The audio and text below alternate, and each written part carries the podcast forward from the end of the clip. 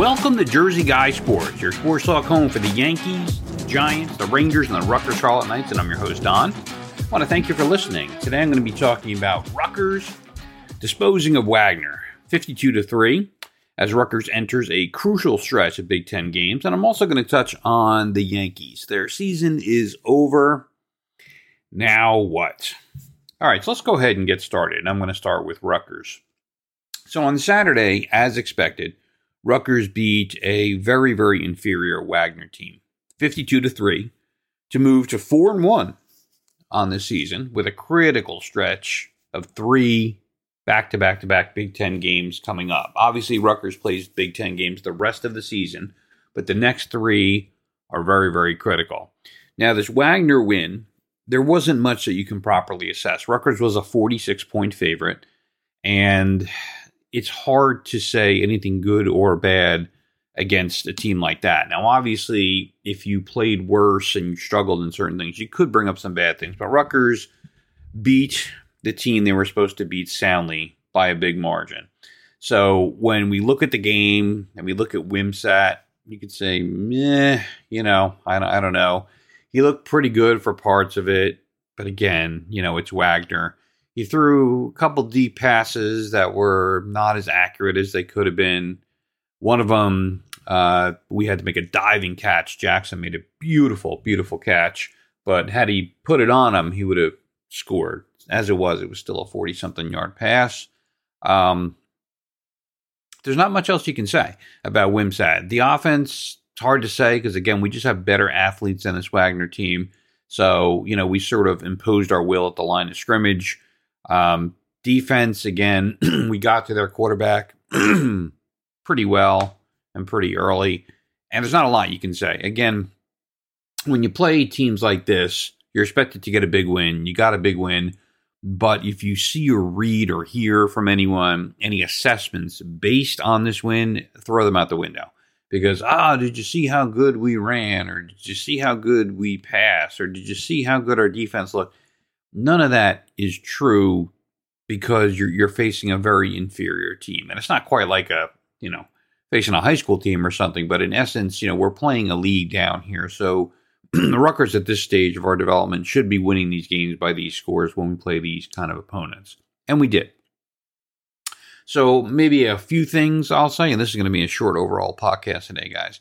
Um, why aren't we targeting Ian Strong more. He is a freshman wide receiver that is, by all means, going to be our best receiver for years to come if we can keep him. And the reason I say that is we're not targeting him at all. I think we've thrown him maybe one pass per game, less than that probably. We played five games. I guarantee we have not thrown five balls his way. He had that beautiful touchdown catch in the first game uh, against Northwestern, where he dragged his toe in the back of the end zone, kind of really got the game going there in a big spot. Um, he had a really good catch in this game along the sideline. He's tall. He looks. His name is strong, but he looks strong. Um, he seems to have all of the skills that we need. He should be our number one receiver, even though JaQuae Jackson is uh, is pretty damn good we need to throw the ball more to Ian Strong. And the reason I bring it up a little bit is because there is this thing in the league now called the, you know, transfer portal. And nowadays, college players have a lot of sway. And if they're not happy, they can go to another school, right? So obviously, there's nothing to indicate that Ian Strong isn't happy at Rutgers or anything like that. But A, I think he's probably our best receiver, and we're not throwing to him much at all. B, if by some chance we continue not throwing to him and he thinks he's good and he is good, you know, something could go through his mind. Why don't I go to another team that will actually use me a little more? So I don't want it to happen at all. I really am confident in this kid and I see something in him. I don't know if you guys do, but I'm telling you, uh, Ian Strong, this receiver, he's a freshman. He has good hands. He has excellent ups. He can really jump. He looks strong, you know, and again, no pun intended. Ian Strong looks strong. He does.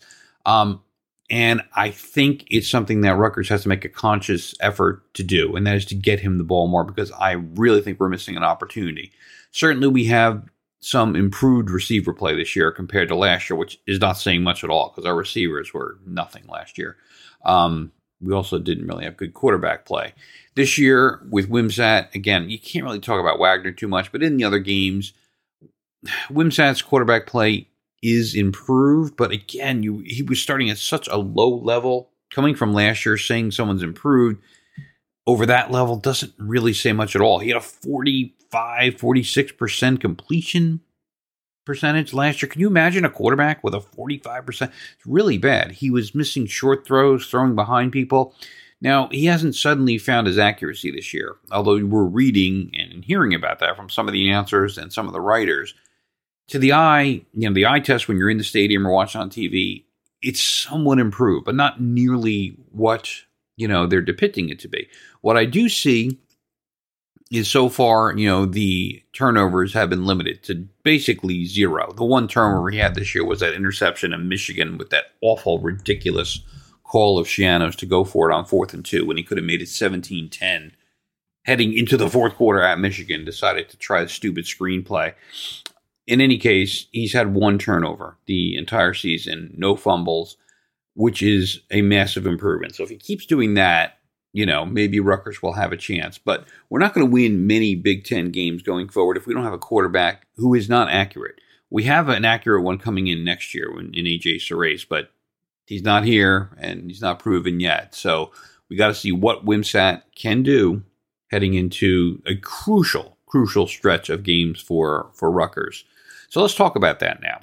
Rutgers is four and one, which is a great start. The only loss in Michigan, and the score was the game was closer than the score. It was going to be 17-10 heading into the fourth quarter, but you know, Schiano made a dick decision. Um, the, there's three games now, starting next week, back to back to back, that will determine basically if Rutgers can get a bowl this year. We need six wins to get a bowl. We have four now, so we got to find two more wins the rest of the season. Sounds easy, right? It's not um, our best chances in the next three games, right? So coming up, we have we're at Wisconsin next weekend, which is very tough but not impossible. The Big Ten West is not particularly good. Wisconsin is good but not great.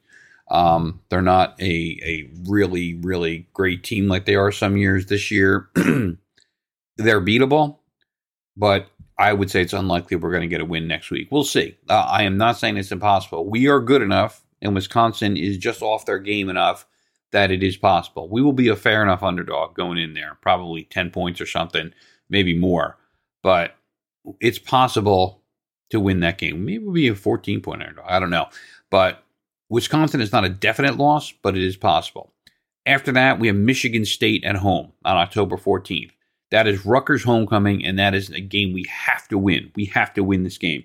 Michigan State has fallen this year. Their coach is gone after that awful schedule, um, slanderous um, suspension, and now firing from their head coach. So they don't have a head coach. When that happens in the middle of the season, the transfer portal reopens for everyone on the team. So people on their team can now, between now and two weeks from now, transfer away from Michigan State if they want to. Um, so that's possible that their team could get even worse.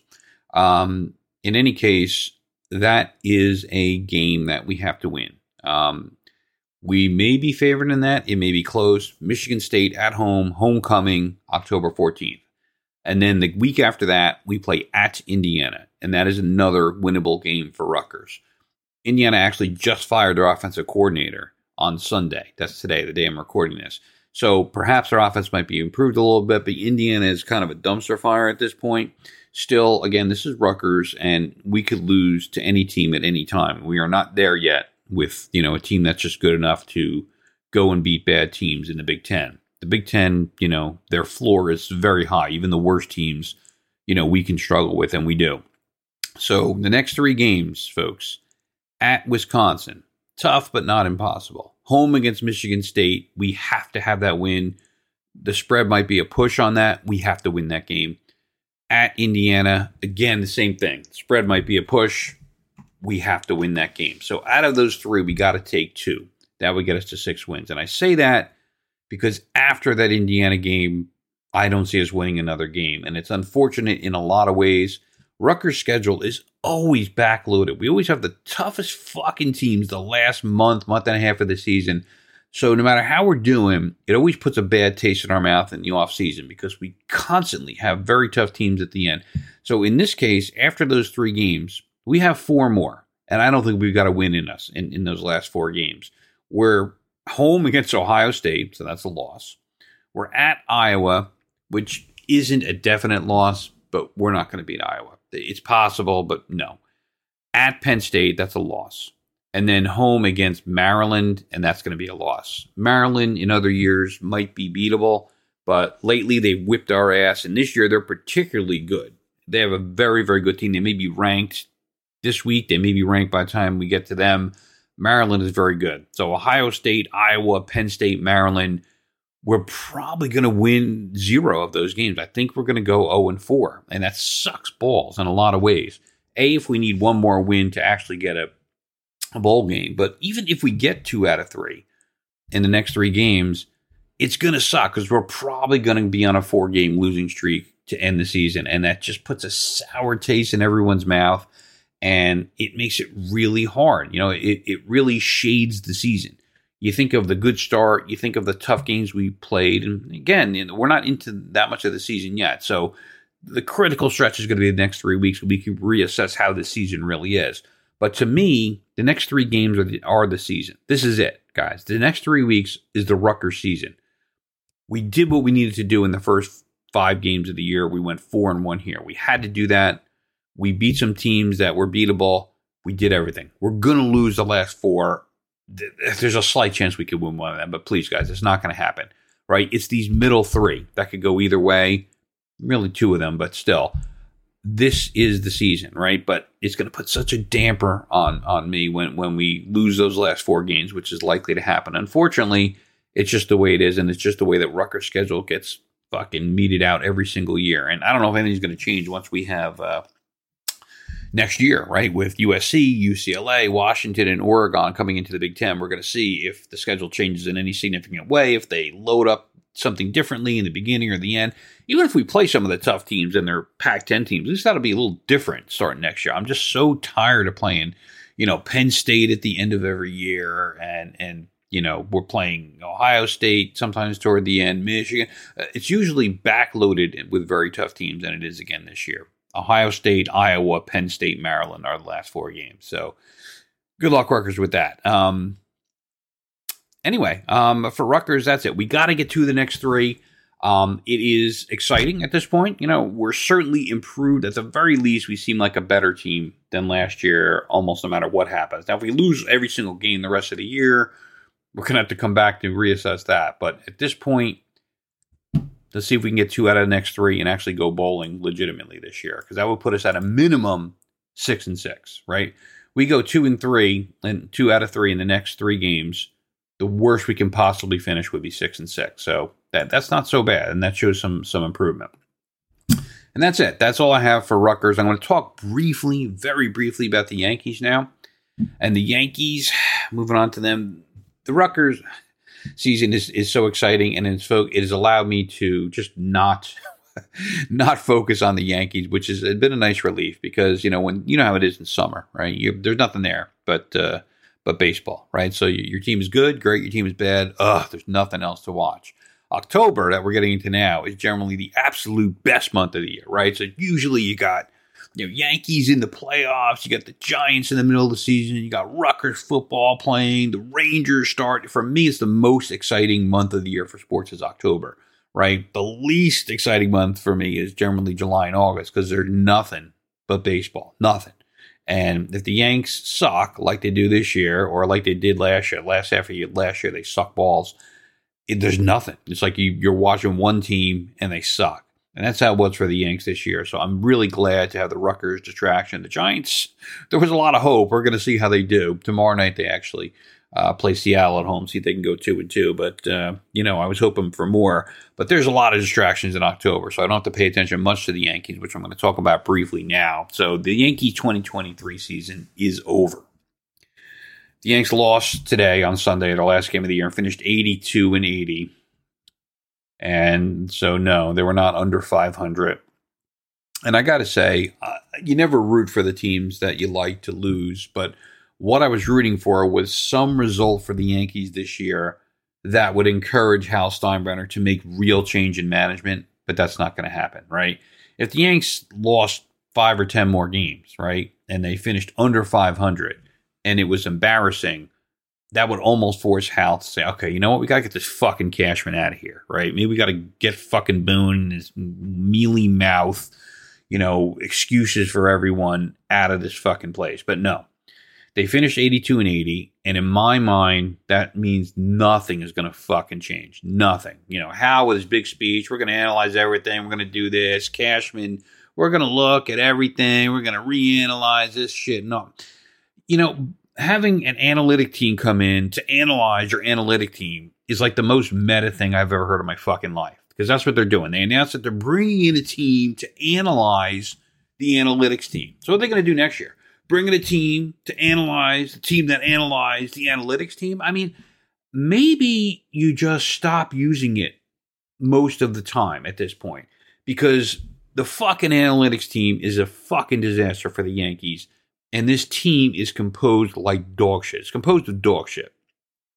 They finished 82 and 80, but I'm telling you, if you're a Yankee fan, it felt way, way worse. And, and a lot of those wins came in the last month, quite honestly, when no one cares, barely anyone showed up or watched. They announced 40 fucking thousand people at the Yan- the last Yankee home game. There was like 5,000 people in the stands. Nobody watched, nobody cared, nobody came to the games no, they were playing teams that were out of contention, and they had one of the better records in the last month of the year to bring their record to 82 and 80, right? So they're like 23 and 10 over the last 33 or some shit like that.